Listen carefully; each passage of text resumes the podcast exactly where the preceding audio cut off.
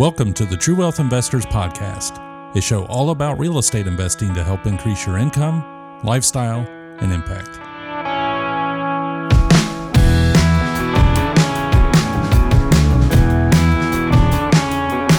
So, the personal tidbit about me today is that when I lived in Kenya, I lived in the Turkana region of Kenya, so the northwest corner of the country up near uh, southern Sudan and Uganda. If you look at a map, I was uh, close to the western shore of Lake Turkana, about midway down the lake. There's three islands, and I was near the middle island. So um, it was, you know, very hot desert, um, tough climate, but awesome people.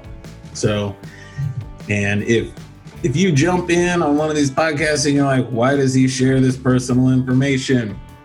I really just hope it's a way for you to get to know me better. Not just my business background, but just me. So if we were talking in person, I would be open and you would I would share information about me, right? And I hope someday I meet a whole bunch of you in person um, at an event and you will feel like you know me and we'll get to know each other personally. But until we get to do that in this format, uh, I feel like it, it would help for me to just share some information so you know a little bit more about me, who I am, and I'm I'm not some all-knowing guru. I'm just a guy, a real guy who invests in real estate and likes to teach and share information. I'm just sharing with you what I've learned. So, hope that helps. All right. Hello, everybody. Today's topic is one of those that nobody hopes they ever have to deal with in real estate investing. But if you're a buy and hold investor, sooner or later, you're probably going to have to deal with it. So, that is evictions. For a lot of people, until you go through an eviction, it's kind of overwhelming. You're not sure how it's going to work or how it should work. And in reality, it's just a systematic legal process and it's really not that difficult, not that big a deal. So we'll go through step by step what's involved, what you should do so that it's nice, smooth, easy. Okay. So, number one, I'm going to just talk about an eviction due to non payment of rent. So there are other reasons you can evict somebody, but the legal process kind of changes for those other reasons, or the notices you need to serve in the process um, would be different based on a different situation. So for non payment of rent, if someone doesn't pay their rent and um, you want to start that process, the first thing is to serve them a notice to vacate. So here in Ohio, that is a three day notice. Other states, it's different days, number of days. So check your state, your regulations, and see how many days you have to give. So here in Ohio, we have to give three days notice unless uh, the resident is in Section 8 program. Then they get a 10 day notice. So you serve that notice. Um, in general, we post it on the door, but some people post it on the door, mail another copy. Um, a lot of times we'll email them just stating what they owe because even when we serve notice, we don't want them to actually be evicted still, right? We're just showing them that we're serious and we're professional and we abide by the lease and we're going to follow that lease and what it says so that if they're thinking maybe we're going to be unprofessional or acting like a little mom and pop operation and uh, won't uh, follow the rules or take action, they're wrong. So we're going to set that standard so that they know they have to pay the rent. So you serve that notice. Let's say we serve our notice, we post it on the door. Three days later, we haven't heard from them. They haven't set up a payment plan. They haven't paid their rent. So at that point, we're going to go ahead and turn in all the information to um, the attorney. Now, at this stage in our business, I use an attorney, but in the beginning, um, I represented myself in court. The houses were in my personal name. I would represent myself. I would take my my documents down to the courthouse and file, and then I would show up on the day of court, and I would go in there with my information. And when they called my case, I would walk up, and there were three things you had to say. So if you ever if you want to represent yourself, I wouldn't recommend it, but if you do, um, when you go down to the courthouse, usually the lawyers go first, and I would just watch what everybody else says because it's a very set script what you say. And then you're going to want to say the same things, right? So um, when I would represent myself, I would go to, to forward when they called my name called our case. And I would say what my name is. I am Chad Harris, or my name is Chad Harris. I am the owner of the property. I seek restitution for non payment of rent. Those are the three things you have to say. And so the judge would sit there and wait for me to say those three things. And then um, it, she would, or the judge would offer for the resident to uh, make a complaint or an argument against it. But in general, there's no argument against it. And so we would be granted restitution. So if you represent yourself, it's really not that difficult. Um, it's just it can it uh, can be involved. So a lot of people worry about kind of the confrontational nature of it with their residents. Maybe that resident is going to be angry with me or yell at me or um, whatever they're worried about. But in reality, I had tenants who thanked me after I evicted them. I represented myself. They showed up the judge granted me restitution and said they owed me money. And then the tenant thanked me and we walked out, which sounds weird. But they knew they were wrong. They knew they owed rent. Um, they knew that they were going to lose the court case. But I was always friendly to them. I was always nice and upfront and transparent with them. And so I never had any issues. Um, I wouldn't really worry about it. So if your properties are in an LLC, um, then generally you can't represent yourself. So all of our properties are no longer in my name, and so I don't represent myself anymore.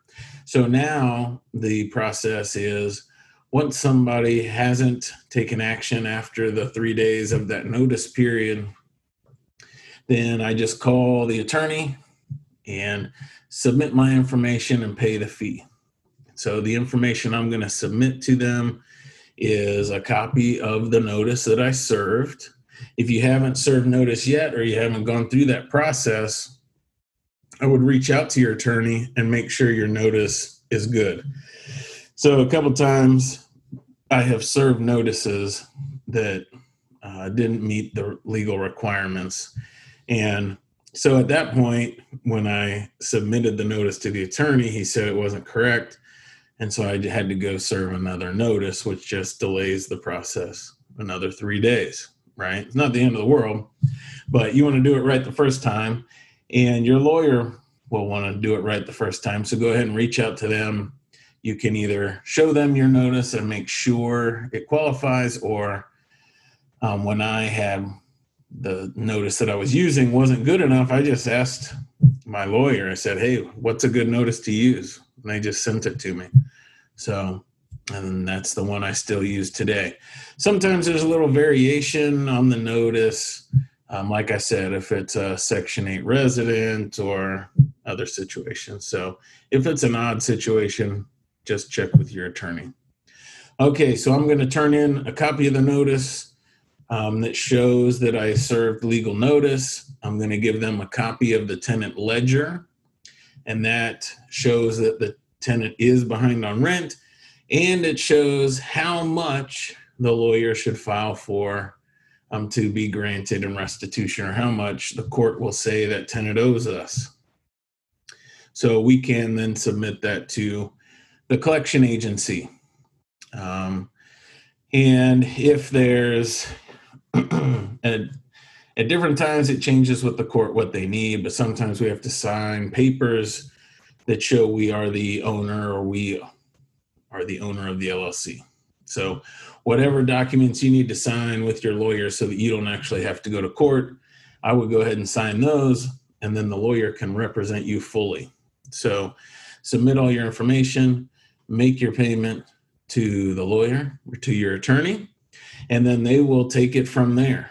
So, they'll file, they'll let you know when the date is, the actual court date, and then usually um, our attorney checks with me like a day before the court date to see if the tenant's moved out. Because when we go in and have the actual court hearing um, if the tenant's not out or if i haven't received keys then i'll have uh, my attorney go ahead and pay the money for the bailiff and get that scheduled. So kind of the sequence of events if that uh, tenant doesn't do anything is i'm going to serve that three day notice the end of the three days, I'm going to submit my paperwork to the attorney and they'll file and begin the process. And then on the day of the the hearing, when we win the judgment and get our restitution or receive our restitution, then I'm going to have them schedule with the bailiff to come out and give us possession of the property.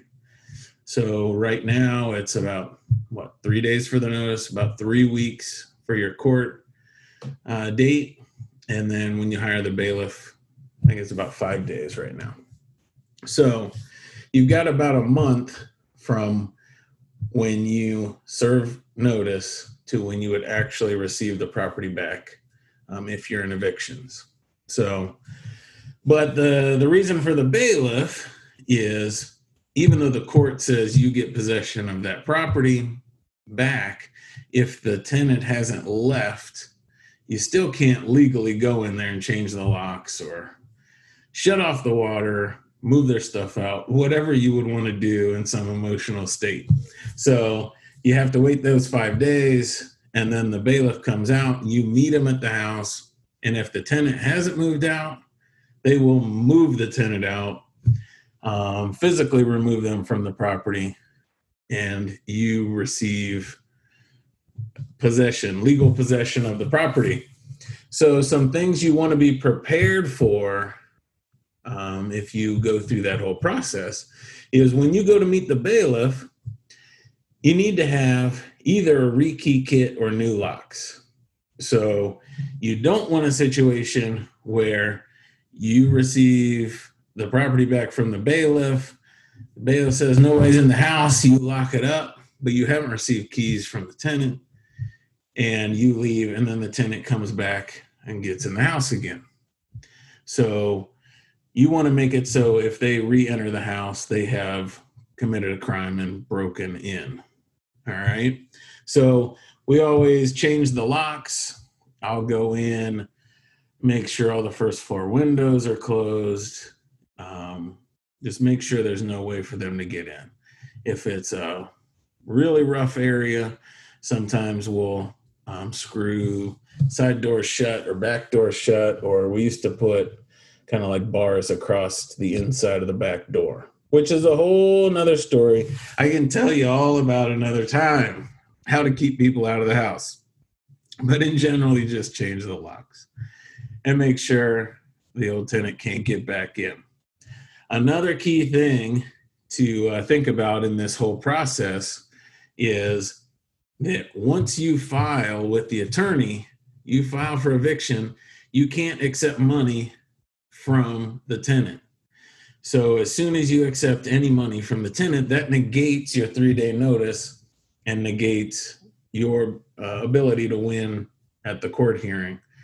So if you accept money in person, obviously don't meet the tenant and don't take money.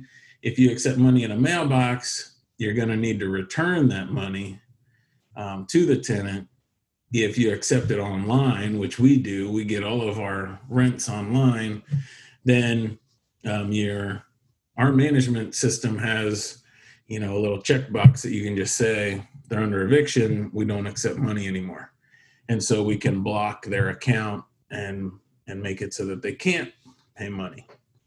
If it's a situation where we still want them to pay, then we'll add the fees from the lawyer to their bill.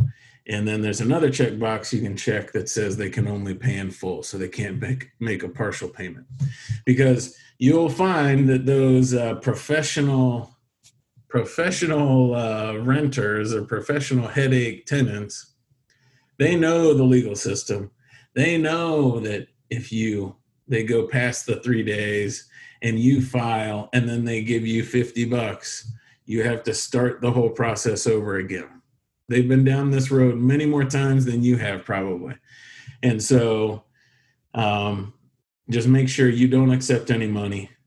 And if if you accept money you need to accept all of the money that they owe and then that would negate the need for the court hearing right because they're going to stay in the house at that point which is fine and uh, ideally is what you want anyway so those are the key things to think about um, when you do meet the bailiff.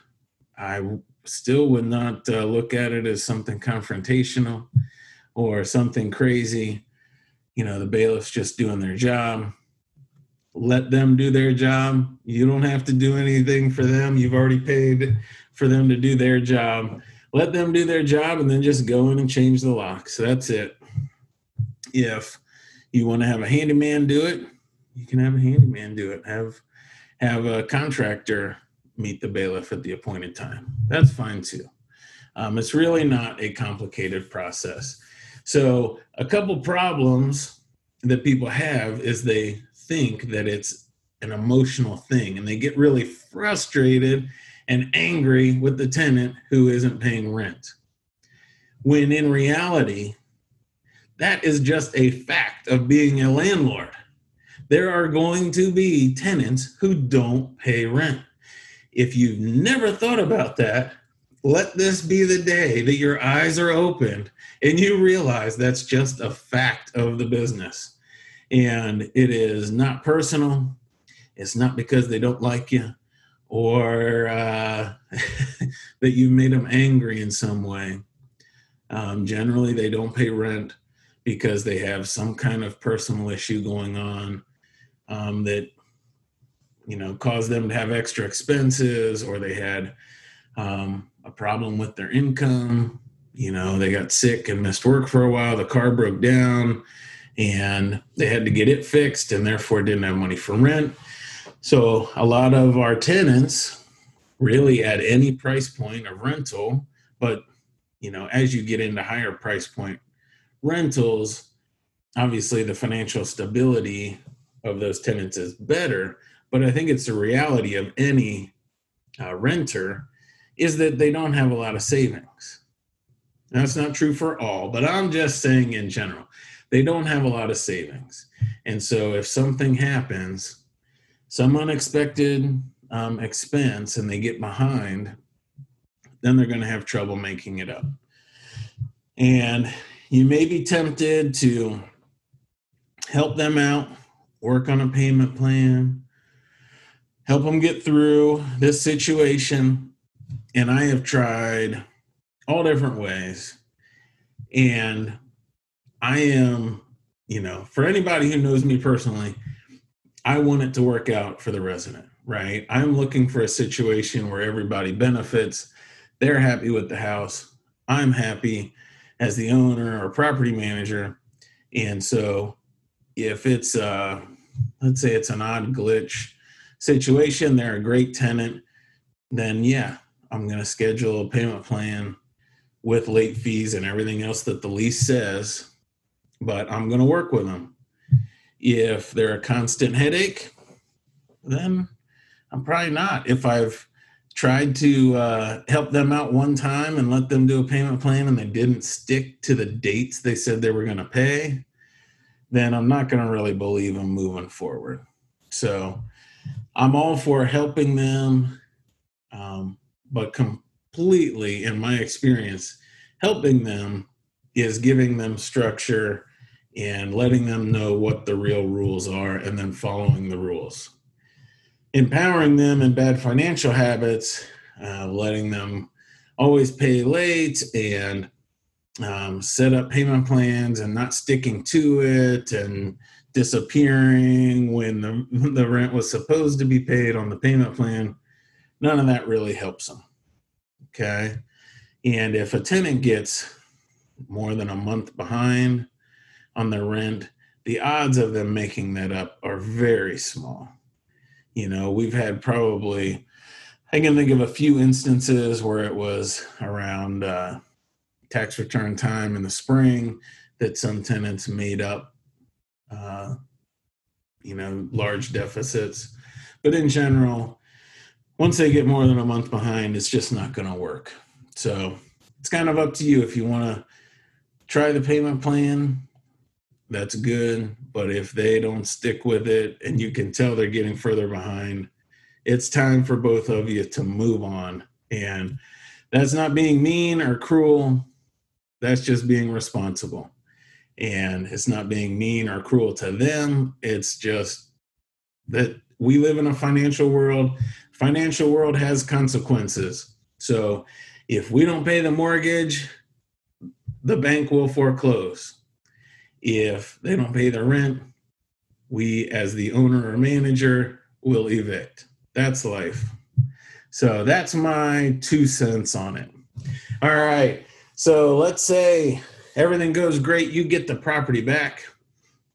Then the last steps are to walk through the property, assess what damages there are, and take pictures, take notes, because then you need to make a uh, report that says what they were charged for, how much the, their deposit goes back or gets returned to them, and how much of the deposit was used to cover damages.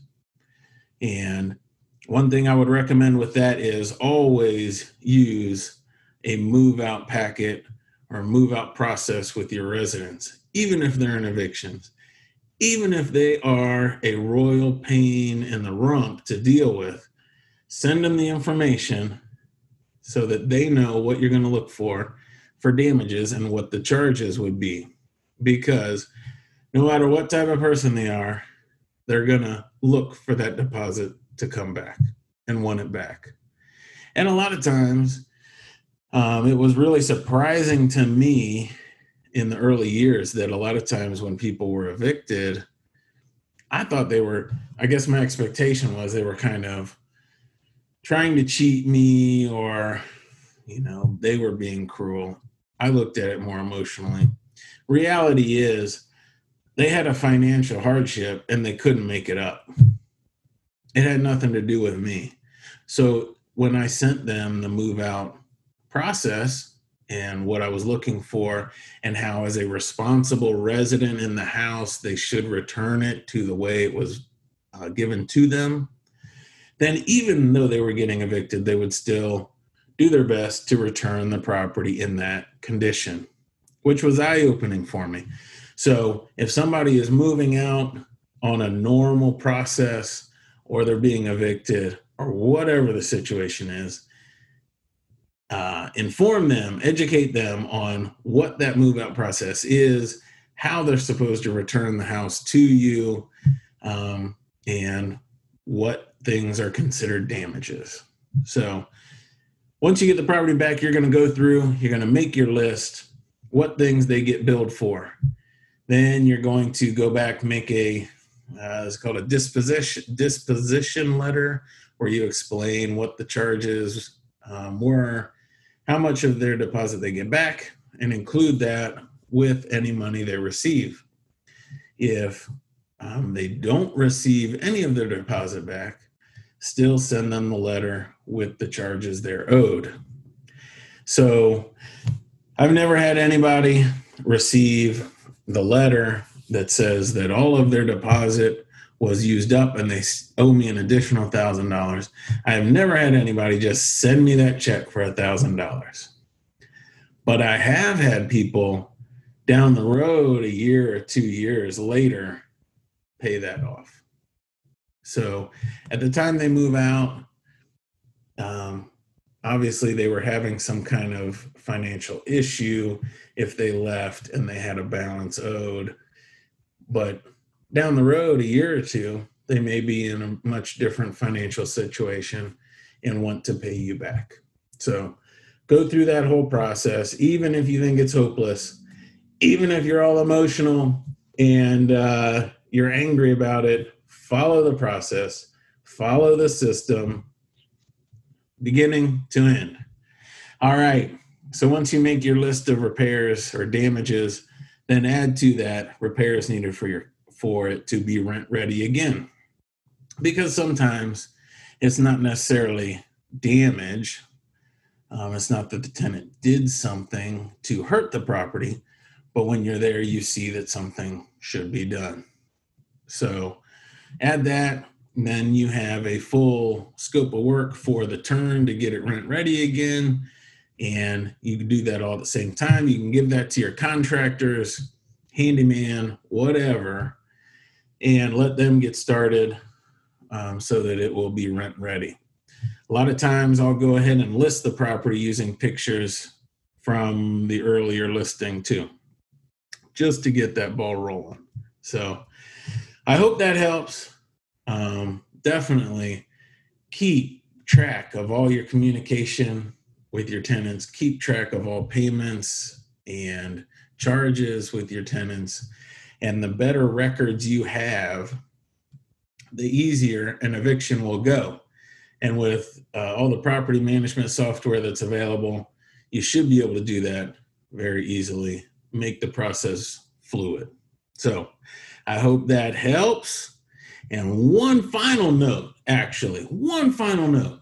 If you are really worried about an eviction, if you think it's like just really going to hamper your business numbers and you're going to have a month without rent from that property, maybe two months after you get it listed again and you know before they move in then i would say you need some more units.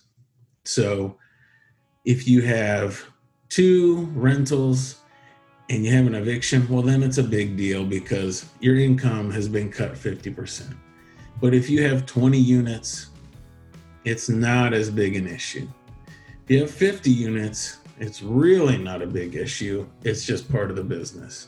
So if the idea of not having rent for a month stresses you out, really put in the effort, struggle to build your portfolio bigger, and uh, that will handle that risk. All right. Until next time, keep building your dream life one door at a time. Thanks for listening to the True Wealth Investors Podcast. Visit us at truewealthinvestors.com to find archived episodes with show notes and links mentioned in each episode. Be sure to click the subscribe button today and leave us a quick review on Apple Podcast or Spotify to share how the show is helping you along your real estate investing journey.